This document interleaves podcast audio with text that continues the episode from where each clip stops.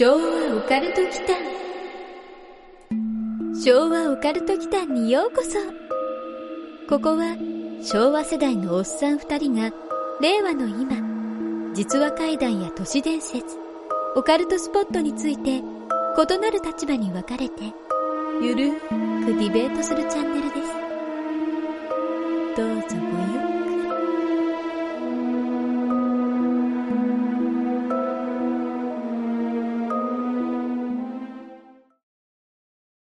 回からの続きと収録後のおまけもありますのでお楽しみください。なお、この度、昭和オカルト期間のツイッターがスタートしました。ぜひフォローお願いします。なるほど。じゃあちょっとそんな流れの中で、いよいよちょっとこの海外に入っていくんですけれども、はいえーイギリスのお屋敷っていうタイトルでいただいてます。はいはい、ぜひお願いします。これはちょうど私が6歳の時なんですけれども、日本からイギリスに引っ越しをしたんですね、で最初に住んだ家が築大体200年近く200のすごい大きな古い古いお屋敷だったんですよ。でその家はまあ両親としては1年間住む予定で最初借りたんですね。で前の持ち主の家具だったり調度品とかがそのまんま残ってる状態はい。で借りてる感じでなんかこうなんか人の住んでる気配がある中に住みに行くってちょっと不思議な感じの暮らし方居抜き物件。居抜き物件そうですね俺言おうと思ったんだけど。まさにね居抜き物件な感じですね。でそこの家だったんですけど、はい家の裏に結構もう運動会が開けるぐらいめちゃめちゃ広いお庭なるほど。とすっごいその古い屋敷に不釣り合いなほど新しいサンルームがあったんですよ。うん。は日も太陽もさんさんと入る。すごい空間があったんですけどちょっとそこに行くためにはお屋敷の本館からそのサンルームまでにすごく私が苦手な雰囲気の暗い暗い部あ、さっき屋の感じの。はい。電気いくらワット数上げてもらっても私の中では暗い部屋。うんと渡り廊下を通っていかないといけなあく渡り廊て下。それがどうしてもできなくって。うんそこに遊びに行けなかったんですよほとんど。ああ、渡り廊下を通れなかったと。通れなくって、うん。その部屋をまず突破できなくって、で部屋をなんとか突破こう母と例えば一緒に行ったりとかして突破したとしてもどうもそこの渡り廊下とそのサンルームのエリアがなんかおかしな感じがするんですよ。すごく嫌な違和感。何か違うってなんかここはいたらダメだなうん。うん。って思って結局その家が私あここ苦手だなっていう部屋が他にもすごくお屋敷だったのでたくさん使ってない部屋がはい。あって探検しちゃってたんですけど、はダメなところがすごく多すぎて、うん。いやーここ嫌だな暮らしたくないなと思っていたらなんか突然引っ越すことになって、はい。結局3ヶ月ぐらいしかそこの家住まなかったんですけどあ、そんな早かったんですね。そうなんですよでもそれ理由が後々聞くと母がすごく体調悪くしちゃってその家でああ、もう、で異変が出ちゃったんですね。なんか母もすごくダメだったらしいんです大人になってああそこちょっとだけ住んだの家あったじゃないっていう話をした時に、いやお母さんちょっとあの家がすごい苦手でであそこの部屋ちょっと気持ち悪かったよねってやっぱ同じ部屋のことーなるほど。気持ち悪かったって母が言ってて、ああやっぱりあの家ダメな家だったんだ。あのサンルームのあたりって何かがあったのかなって思いながらあの検証はねできてないんですけど、でもきっと何かがあったんだろうなそこら辺でっていう、まあ、古い家なので、まあ、いろんな、ね、事件も含めいろんなことが起こりうるっていうのは海外の家に住むはいにあたっては、まあ、織り込み済みな部分もあるんですけども、なるほどね。ありがとうございます。事故物件だね。事故物件だね。200年だもんね。200年ものだね。うん日本と違ってなんか海外はその年数が経っても家の価値ってね上がる場合もあるんですって。です。ね。うん、アンティークとかっていうのもあって特にイギリスなんてそうですよね。貴族が住んでた家とかって年数経つほど価値があるんですよね。そうですね。でで意外とこのお城とかお屋敷って結構変えたりとかそうですね。暮らせたりもするんですけど、出るって言われてるものほど高くなりますね。傾向として。あなんかその話聞いたことあります。なんででしたっけそれ。へ観光名所になったりとか結構好きな人が多いですよね。心理的貸し物件？うん。が価値が上がるの、うん。うん、最近なんかエグソシストの家がね格安で売られて買ってみて調べたら自分家が映画のまさに舞台になってた。っていうご夫婦がアメリカでねあったっていうのがニュース20月ぐらいかなあ本当ですか？僕らがチェックしないでどういうことですかそれテーマにしなきゃいけないんじゃ10ない月はちょっとギャビー・ペティートさんで必死でしたよ。なるほど。なるほどね。じゃあやっぱそのね200年ものの物件はやっぱいろいろ詰まってるんでしょうねいろんな。そうですね。いろんないろんな人のいろんな時代の思いであったりとかが残ってる場所だったんだろうなってあとなんか常に空気がよどんでる感じがするんですよね。か換気しても無駄なん換気してですよねも全然もう窓開けようが何しようが。なんか常にこのドヨンとした感じの重い重い空気がずっとあるっていう。渡り廊下でそれ感じたらちょっともうね歩けないですよね。そこ行くしかないわけですよね。そうですね。こに行くには渡るしかないってことですもんね、うんあきついなそれ。もう完全にゲームだともうフラグ立つとこだよ。ね、うん。イベントシーンが入るとこだよ。ね僕さ気になってるのはさうん。お母様も感じてたっていうのが気になってて。ああお母様はだからあれですよね。見えないけど体に異変があったってことですよね。そうですね。母も感じやすいうん。人。う見たことはない。んない。なるほど。あ見たことがある小さい頃に火の玉を見たっていう話は一回聞いたことありますけど。なるほど。波長がだからちょっとう薄く合うっていう感じ、うん81.3の JWAVE が81.1でザーザー言いながら聞こえるみたいな。ああそういう感じか。そうそうそうそう。そうか知らんけど。幽霊ラジオへようこそ。ありがとうございました。ありがとうございます。ということは次も同じイギリスでのお話ですかね。タイトルとしては実にこれからの季節にぴったりな深夜のサンタさんというちょっと可愛げな可愛らしいタイトルでいただいてるんですけれどもそうなんですよ。これはその3ヶ月住んだお屋敷の後に引っ越したお家。あ次のお次の家なんですね。家ですね。うん。2軒目の家なんですけれども、はいそこで過ごす最初のクリスマスで私1年生になってたっていうのもあるんですけど、はい。まだやっぱり若干幼かったので、はいはいすごいクリスマスもサンタさんも楽しみにしてたんですね。あまあまあそれぐらいなら信じてますよね。そうですね。でもいや今日サンタさん来るから早く寝なきゃ早く寝なきゃってすごくワクワクお布団の中にいたんですけどどうもやっぱり眠れなくて興奮のあまりに。うんうん。でふと窓の外を見ると人影が見えたんですよ。はい。サンタさん来ちゃったと思って。こう早く寝なきゃプレゼントもらえないって思ったんですね。やっぱイギリス来るんだ。でもう寝たふりまず寝たふりはいはいはいと思ってそれはワクワクしますよね。はい。うん。で寝たふりをしながら子供なんでそのまま寝ちゃったんですね、うん。本当に。でその後にちゃんと足元プレゼントも置いてあったし、うん。あサンタさん来てくれたんだって私の中ではサンタさんに出会えたいい思い出だったんですけど大きくなってから、はちょっと待てよと。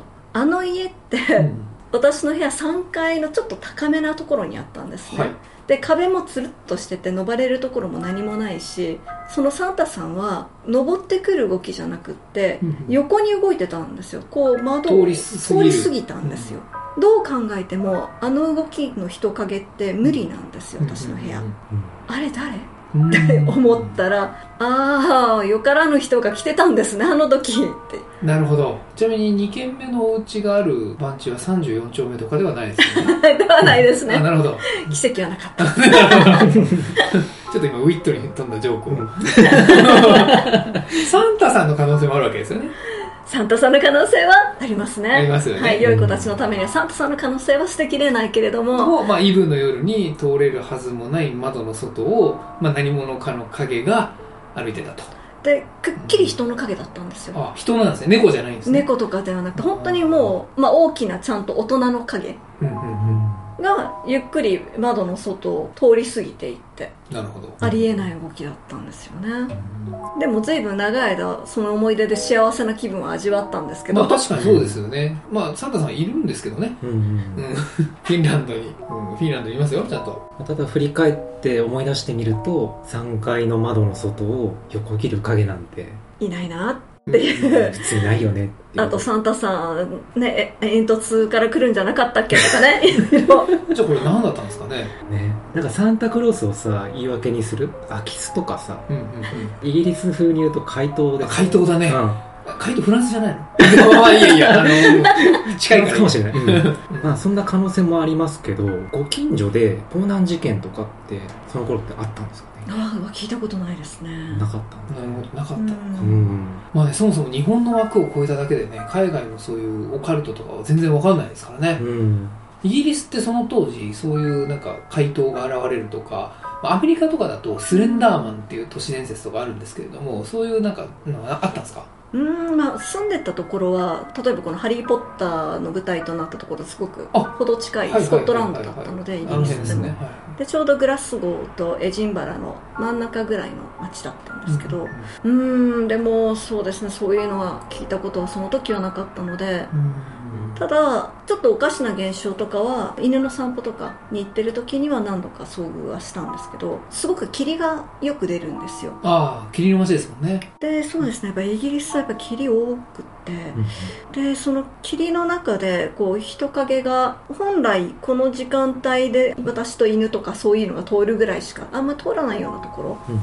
で人影が見えて私の犬がものすごい聞いたこともないような剣幕で吠えてあ追い払ったことがあったんですね。うん。でまあね知らない人には吠えるけれども、ん。その吠え方とはちょっと違う吠え方うんをしたっていうので何かがいたってね。何かがいたぱり海外的だな。うん。霧に現れる怪人でしょこれは、うん。うん、怪盗というより怪人だよね、うん。うん、そういう霧のなんかね怖い映画もあったよね。ミスト？ミスト。ああありましたね、うん。ちょっと思い出しちゃいました。そうですね。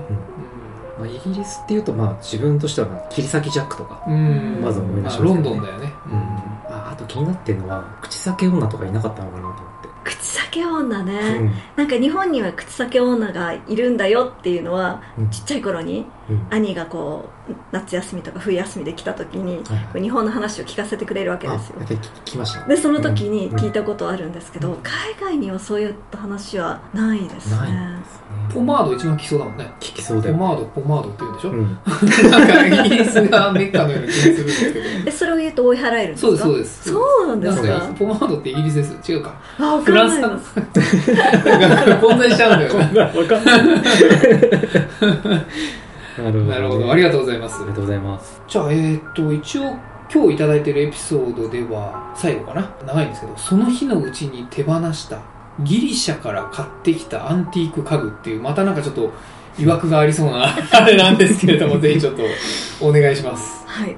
もともと両親がすごくアンティークが大好きで、はい。家の中にある家具だったり食器だったり、アクセサリーってすごくアンティークが小さい頃から多かったんですよ、まあ200年前の家買うあれですもんね。うん。そうですね。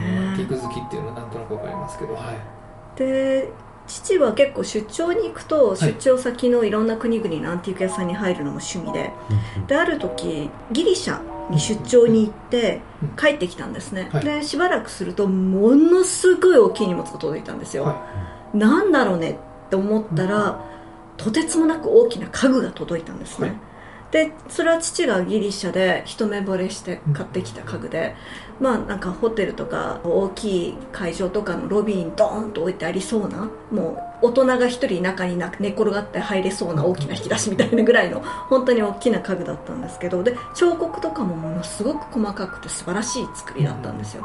で上の天板は大理石で。でもそれをこう2を紐解いて出した途端に母が突然もうこれダメってこれもうすごく嫌な感じがするからもうお願いだからすぐ処分して。もうすごい剣幕だったんですね。うん。そんな血相を変えた母見たことがなくて、はい。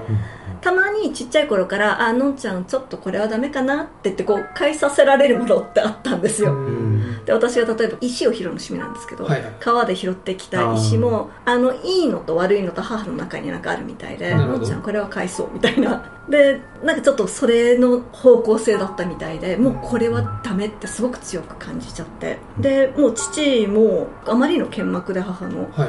すぐアンティーク屋さんを呼んで、はい。その日のうちにその家具処分したんですよ。あもう当日ですか？当日。そのぐらい嫌だったってことですね。なんかもうここの空間にあるのがもう耐えきれないああそんなにか。でうん向こうで買ったのもそれなりにお高かったらしいんですよ。はい。でああいうのって運送がものすごく高くって、すっごい大枚をはたいて父買ってきたんですけど、はいそうでしょうね。もうその場で売るから二足三門で売っ払ってでもそうまででもしても家に起きたくなかった。一日たりとも起きたくないって。うんなんかもともとこう母この風の波動を感じるものに対して母の力ってすごく発動しやすいみたいで。でその家具はとにかくダメだったみたいですね。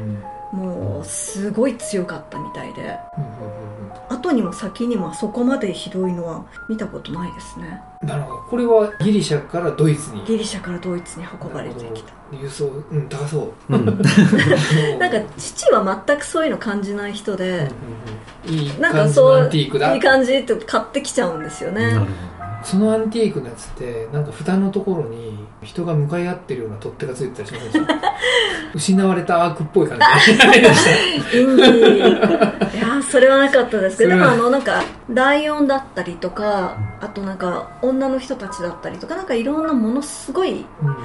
何かのきっと場面なんでしょうけど神話とかの場面だと思うんですけれどあも、ーまあギリシャっぽいですね。そうですね、これガチめなまた第六感のお話ですうね、んまあ、家具ってそもそも思いが宿るものが多いって言いますよね。どそうですね、家具でもこの宝石類でもやっぱりこういろいろな人の手を渡ってきてるのでうん。すごいいろんな思いがやっぱり宿ってるんですよね。そうですよね。うんアンティークですもんね。そうですね。だから基本的にはそれを引き継ぐっうんていうような部分もあるので母はどっちかというとこう家の中そういう洋の雰囲気を持ってるもの、はいはいはうんでやっぱり揃えてるっていうのはありますね、うん。だから家の中こうアンティークなんだけど明るいしあったかい感じがすごいします、いなるほど。なんとなくおっしゃることは分かる気がするな。でもなんか天外っておっしゃったんですけどどういう家具だったんですかね？タンスとかですかね？あタンスみたいなコモドっていうなんか大きいリネンを畳んでしまったりとか、うんうんすごいあの洋服だったりとかまあそういうあと食器をこう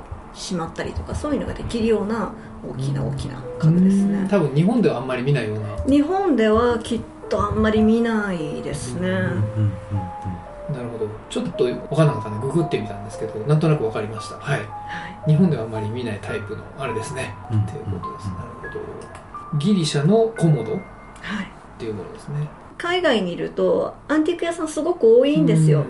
でそういうところに入る機会たくさんあるんですけどやっぱりあちょっとこれ違うねっていうか、うんこれなんか不幸な生い立ちの子だねっていうのってやっぱりあるんですよね一回父がどうしても欲しがったなんか灰皿なんかこうちょっと足がついたち背の高めな灰皿があってですごい父欲しがってたんですけど細工もすごく凝ってはいたんですけど、うん。それはもう母も私も見た途端にダメって言って即却下。口を揃えてダメ。ダメ。これダメ日本のアンティークだとさなんとなく江戸時代とかうん。戦国時代の血生臭い事件とかが関係していたりまあするよね。まあみたいなね話はありそうなんですけどね。ギリシャだとこう神話の時代まで遡れるからうん。歴史の成り立ちが違いますね。まあね何百年前とかっていうレベルじゃないでしょうね、うん。お母さんはどんな呪いとか嫌なものを感じてたんですかね？なんですかうん。ね彫刻に感じたんですかね。彫刻にっていうよりももう宿ってる感じですか？もうそのそのものがまとってるものがもうダメだったんでしょうね。うん。日本だとでも言われが有名人だと結構国指定のねうん重要文化財になったりするんですけどね、うん。うん実際に長崎で見たのがレプリカだったんですけど龍馬がうん。暗殺されたってあったでしょ、うん京都なんですけどその時におでこのあたりをうん。切られたんですよね。うん。はい。でその時の血がついた屏風っていうのがあってそれが長崎のね博物館に展示されてるんですよ。そうそう。でそれはもう完全に重要文化財になってて、うん。で言われからするとだってかなりやばいでしょ？怨念たっぷりですね。今怨念たっぷりでしょ？まあそこのね僕幕末史好きなんでそこはそこで別の番組古典さん風に行けるんですけどまあそれは置いといて。だからねちょっとねそういうのも日本では扱いが変わったりはするんですけどね、うんうんち刀が二振りかあマジですか？二振りでやったんですけどもともと母方の家が武士だったっていうのもあって、はいはいはいはい。でそれをもらい受けてきたんですけどすごくこれダメダメだ。なんかすごくすごくダメって言って山田左衛門的な話から、うん。で行く家住む家住む家ぜひその自分の目につかないところはい。にしまってたらしいんですけどとうとう置き忘れたまんま引っ越しをして刀を？刀を。あえて置いていったのか 置き忘れたのかうん。どこかのお家からいつか発見されるであろう我が家の家宝みたいな。あれまだ置きっぱなんですか？まず置きっぱです。あら。もう置きっぱの状態でいろんな人がその後住まれてへ家もー家も売っちゃってえるし。蔵とかにってことですか？それは屋根裏に入れたって言ってましああそれ大丈夫ですかね？見つかったら怖いね。屋根裏から出てくるでしょ。た屋根裏からある時刀が出てくる。ちょっとガガチめですね。ガチめだね。ちょっと。そう祖父曰くきっと血もいっぱい吸ってるだろうみたいな。おおやっぱりなんかあれですね。刀と鎮痛と妖刀のになっちゃってるのかな？ねうん。今宵の虎鉄はみたいな なるほど。ちょっとその辺の話もまたゆっくり伺いたいですね。うん。うん。なるほど。ありがとうございます。昭和オカルト期間というわけで今日ミッシェルさんの特別会だったんですけれども、はい。実はですね英語の講義を大学で持たれているということもあって、うんうん。僕らのこの番組でも、まあ、ポッドキャストのね、上位のランク勢にね、ケビンズなんとかみたいな感じでね、あの僕らもちょっとこの知的なね、はいミッシェルさんのせっかくなんで英会話講座を入れたいなとうんいいですね。思っていて、うん。オカルト使わない英会話みたいなうん。のを今日ちょっと入れたいかなうん。というふうに思っています。オカルトだけど使わないんだね。まあ、オカルトな目にあった人は使えるかなっていうことなんですけど、うんうんうん。まあ、今日お話のね、流れの中で、ミッシェールさんもそうなんですけれども、お母様とかも第6巻を持たれているということなんで、映画好きということなんで、はい。うん。映画のシックスセンス、おーぴったりですね。うんっていうところから、うん。まあ、有名なセリフをちょっとミシェールさん風にはあはあ。の英語にしていただこうかなと思ってます。はい。はい。では「シックスセンス」私すごい好きな映画で、はい。あうんうん。そこからもう忘れられないシーンっていうところで、少年コールがはい。自分は実はこの死んだ人が見えるんだって初めて打ち明けた時うんうんうんそれまでずっと怯えるばっかりだったんだけど、うん初めてそれを言葉にした時のセリフをちょっとはい。読ませてもらいたいと思います、I want to tell you my secret now. I see dead people. っていうことで。はいはい。I want to tell you my secret now. これのネイティブっぽく言うためには I want to tell you my secret っていうのをギュッとここ間のちょっと間合いを詰めると。ちょっとネイティブっぽく。聞こえてくるんですよね。I want to tell you っていう風に分けちゃうとブツブツしちゃうとやっぱり流れが悪くなっちゃうんですよね。僕の英語はそんな感じですね。いやいや。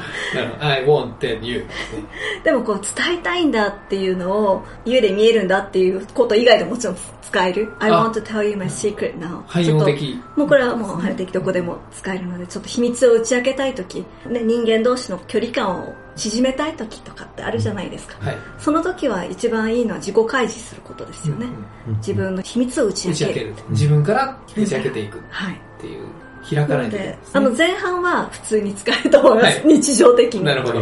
後半は見える人しか使えない。そうですね。あの見えない人が使っちゃったりとかあとあまり求められてないところで言うとちょっと変な人になっちゃうかもしれない、まあなっちゃいますよねでもあれですよね、これ、ものすごい重要なシーンですよね。重要らしいんですねまあもうね、まだ見てない人にはちょっと、あれですよね。はいぜひ見てもらいたいですねじゃあ一回リピートしてみますかお二人でお、お、あいいですねじゃあ、Are you ready い to repeat after me?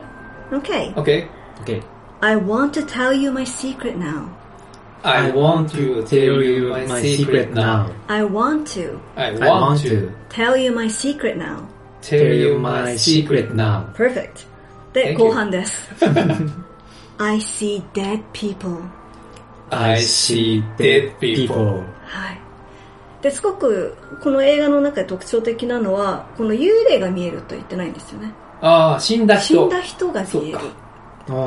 ゴー。ストって言ってないですもんね。そうですね、ゴーストとは全然一言も言わないんですね。確かにだから彼らの中ではゴーストと分けてるんだなっていうのがちょっと面白いなあ、これ、すごい。あ、本当だ、うんそうだ。ゴーストって言ってないんだ言っ。てないねデッドピーポーって言ってるんですね。そうなんですだからあ死んではいるけど人なんですよだだからその人っていうことはまだずっと尊重してるし人っていうなんか物体じゃないけどこのあり続けてるはいはいはい。だからコールは、要するにマルコムをゴーストだと思ってなかったってことですよね。そううんあくまでゴーストはゴーストであってってことですね。dead people なんですよね。うん、なるほど。これ面白いなと思います、英語的には。マルコムもやっぱそこは響いたんですかね。ね。だからかな。ちょっとしばらくね、この映画見てないんですけど、ね、赤色が確か印象的に使われてる映画でしたよね。そうですね。確かそのマルコムが関わるとか、そのデッドピープルが関わってるところは赤くなってるとか、赤いものが出てくるとか、そういう話でしたよね。ありましたね、そういうシーンもね。確かそんな話だったと思うんですよね。なるほどね、デッドピープルか。そうか、ここゴーストでも通じますもんね。そうですね本。当は。I see ghosts. 本当だったら子供だったら、普通、小さい子は特に、はい。I see ghosts って。いうのが一般的。だけども、あえてそのゴーストっていう言葉を選ばないっていうのが、ちょっとその監督の意図っていうか、あの少年のああ、そこに含みがあるわけですね。含みがあるんだなっていうのはちょっとなる思います。ほど、すごい勉強になった。うん人と区別しないんだね。うん、いや、この映画に関してはっていうことですよ。ううんん、なるほどね。これ、ケビンズなんとか超えるんじゃない？日本とアメリカ。考え方の違いみたいな感じで。なるほど。まあ、そっちは TikTok の方なんだけど。うんうんなるほど。ありがとうございます。はい、こちらこそありがとうございましたありがとうござい。ます。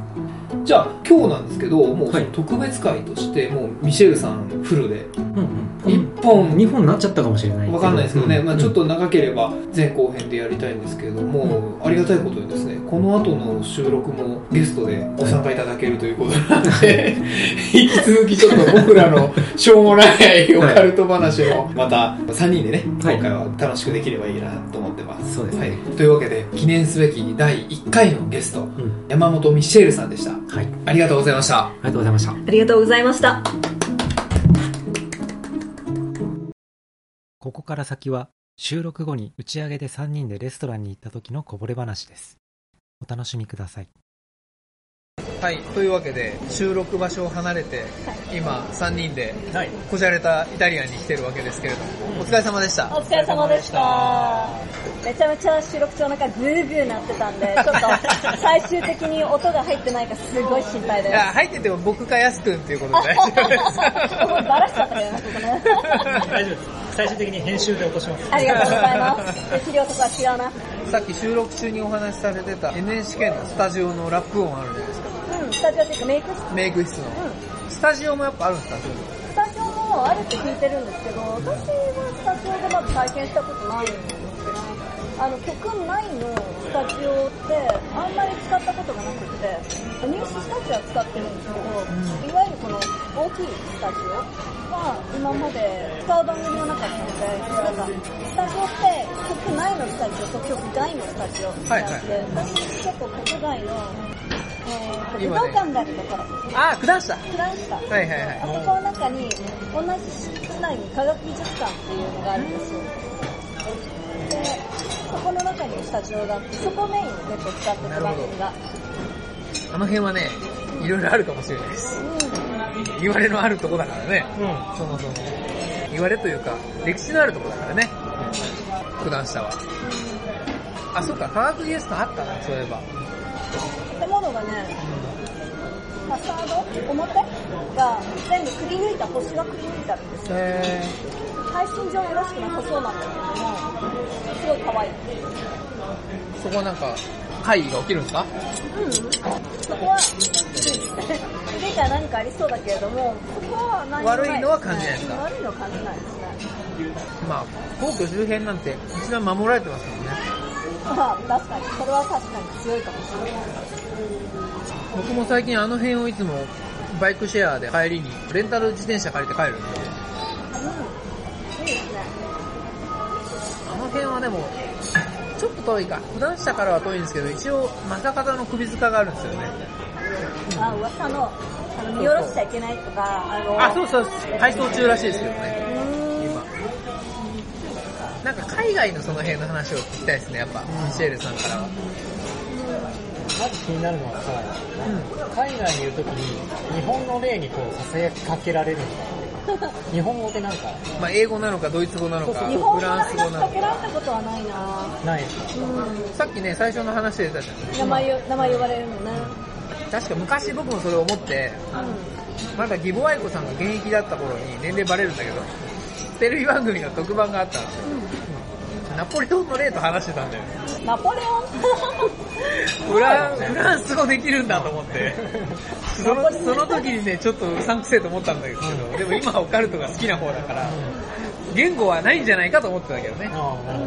信じていこう。なそう信じていく方に変えた。まあ、あとは自分が解釈したい方かなと。結局ね。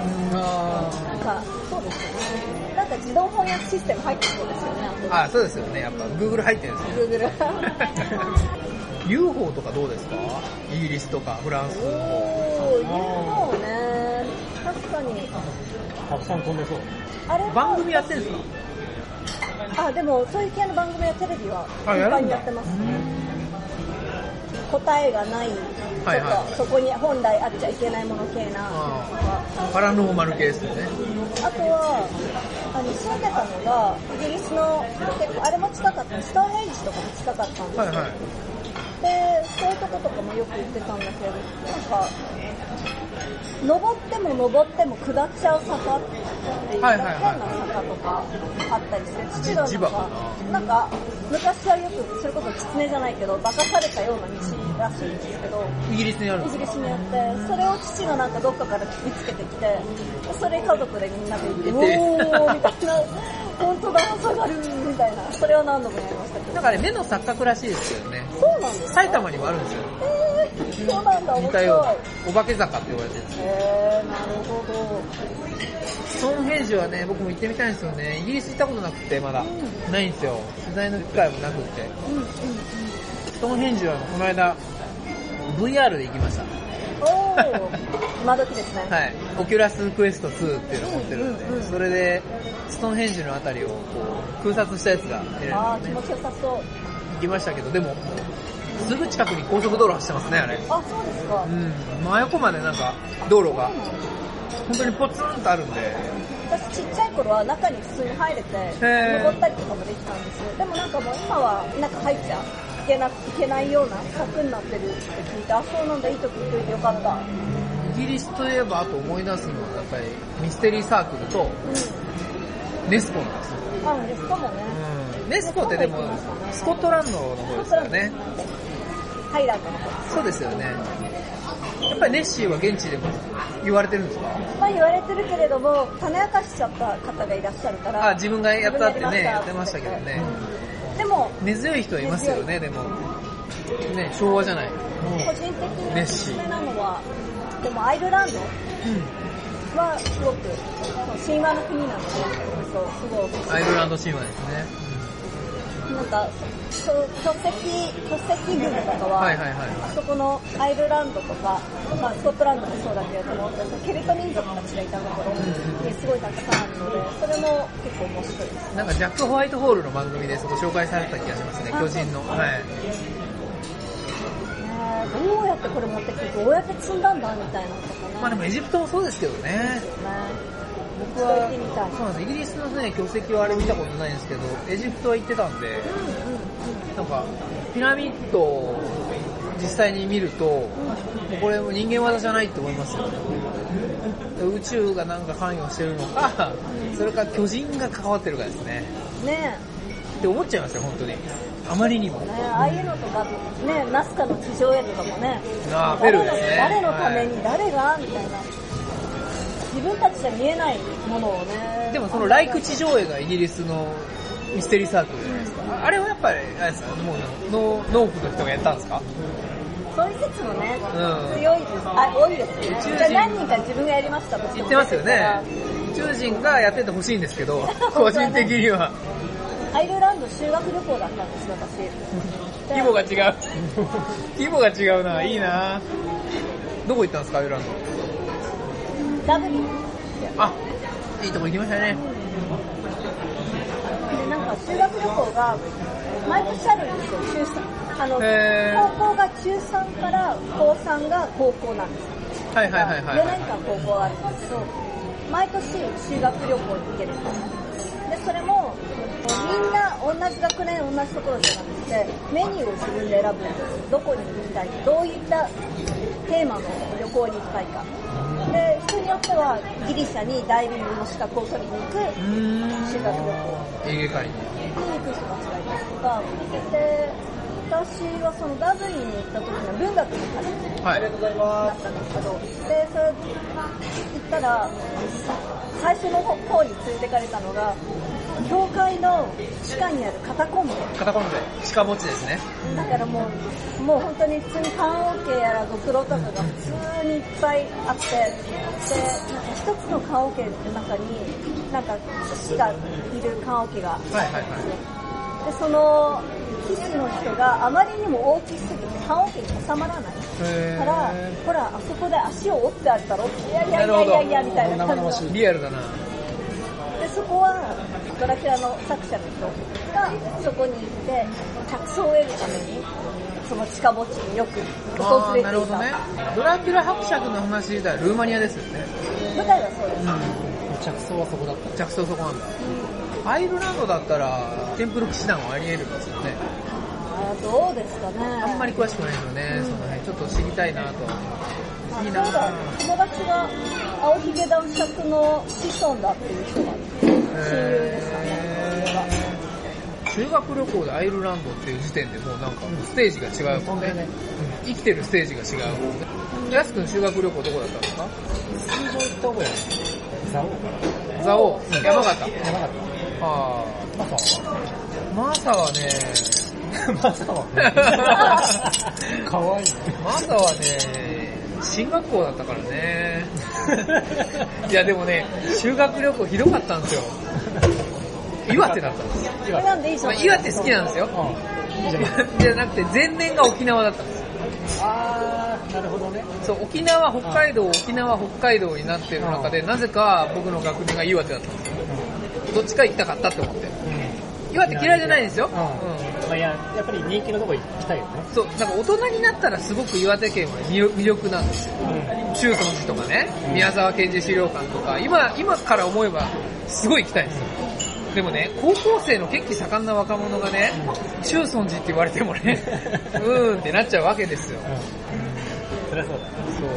宮沢賢治もね、銀河鉄道ぐらいしか知らないですよ、そりゃ。だから大人になってから行きたかったなと思って。いや、もっと言えばアイルランド行きたかったですよ。そりゃそうだね。アイルランドで円安聞きながらね。ねで夜はみんなでビールを飲みに行って、あー、まあね、向こうはもう、あれですよね、ビールの文化ですよね。結構、年齢的にも16歳以上、アイルランドは16歳以上飲めるんですよ。へだからもう高校生とかとりあえず飲めるので、ー。もう先生とかと一緒にみんなで飲みにしたね。やっぱり夜は怪談話とかしないんですか？怪談話は、日本の修学旅行って大体みんなで集まって夜に電気消して、ちょっとそう怪談話したり、まあ、あとは恋愛話とかなんですけど、うん恋愛話がありましたね。あとは、Dare っていうゲーム。Dare。 Dareどんはい、な Dare You って言ったら、結構映画とかでもよく出てくるセリフなんですけど、誰かをこう、何々をやれないだろうっていうふうにこう相手を振りかける、けしかける。Dare you to go to the teacher's room みたいな感じで、かっこいい。なんかかっこいいぞ。先生の部屋にこの夜中に忍び込んで、そって先生にいたずらしてこいみたいな。で、それをこう、挑戦に受けて立てなかったら、弱虫みたいな。お前はチキンだみたいなそう。で、白肌に。ゲームもかっこいいね、そっちはやっぱ。そういうのが多かったですね。定番。海外のオカルト事情にすごい今興味があって。うんうん。で、どっちかっていうと東南アジアよりも欧米系のオカルトに興味があるんですよ。なるほど。文化の成り立ちが、やっぱり東洋は精神的なもので、西洋って物質的なもので進化してるんですよ、文化って。えー、面白い。なので、西洋はその物質的なところから来たオカルトっていうのが、だから UFO とか、う怪人とか、ユーマとか、そっちの方が盛んらしくって、ん。なんかすごい、今になってすごい興味ができちゃって、でもなかなか自分で調べるのも大変だなと思いながら、情報は追ってるんですけどね、昔に比べたらだいぶ入手はしやすくなったので、まあぜひそこにお住まいになられてたミシェールさんに、いろいろお話伺えればと。頑張ります。いやいや、とんでもないとんでもない。アメリカはどちらでしたっけ？ロサンゼルスでしたっけ？アメリカはロス。ロス郊外ですね。サンタモニカとかですか？オレンジカウンテあ、めっちゃいいとこじゃないですか。ドラマになったとこですよね。ィあ、そうですね。そのままドラマになってる。大きい。惜しい。こないだ見たホラーが、なんかその辺舞台だった気がするな。でも最近ホラー映画にも、結構 LGBTQ のあれがちゃんと反映してて、えー、なるほど。劇場に、ねそうなんですよ。マスコミ社会じゃなくて劇場に見に行ったんですけど、はい。タイトル言うとちょっとあれだと思うんで、な 内容をちょっとかいつまんで説明しますと、主人公が黒人の画家なんだけど、その彼女の弟がゲイで、で、ゲイのパートナーがよく遊びに来ていて、で、そのお部屋で見てしまった幽霊が、また黒人なんですよ。とかね、なんか、すごい複雑なんですよ。人間模様が日本だとちょっと、え、そんなのあるみたいな。なかなかやっぱ向こうは進んでるなと思って、壁の中から出てくるんですけどね、うん。黒人の、まあ怪人なのか霊なのかわかんない人が、キャンディーマン、キャンディーマンって3回言うと出てくる。あ、言っちゃった。あるんですよ。さ そういう話だったんですけど、いや、あれすごいね、あの、意識してたなと思って。人種とその LGBTQ のやつを。すごいななかなかない設定だった。あれはあれで斬新だった。けどアメリカってやっぱりまだなんかそういう歴史がね、いまいち日本とかそうなんですよ、ないんで、キャンディーマンって3回唱えると出てくるっていう、奥深さがないんですよね。なるほどね。さらっとディスった。いや、映像は怖かったけど、なんかその、背景の怖さがないというか、日本の和ホラーはもうね、歴史とやっぱり紐付けてくるじゃない？西洋もそうじゃないですか。ミシェルさんの特別会の話でいくと、やっぱり200年住んでた家で、みたいな。アメリカにもあるんですけどね。そうウィンチェスターハウスでしたっけ？あ、有名ですね。ありますよね。けどあれも所詮はね、そうですね。そんな別にね、中世貴族がどうこうとかじゃないじゃないですか。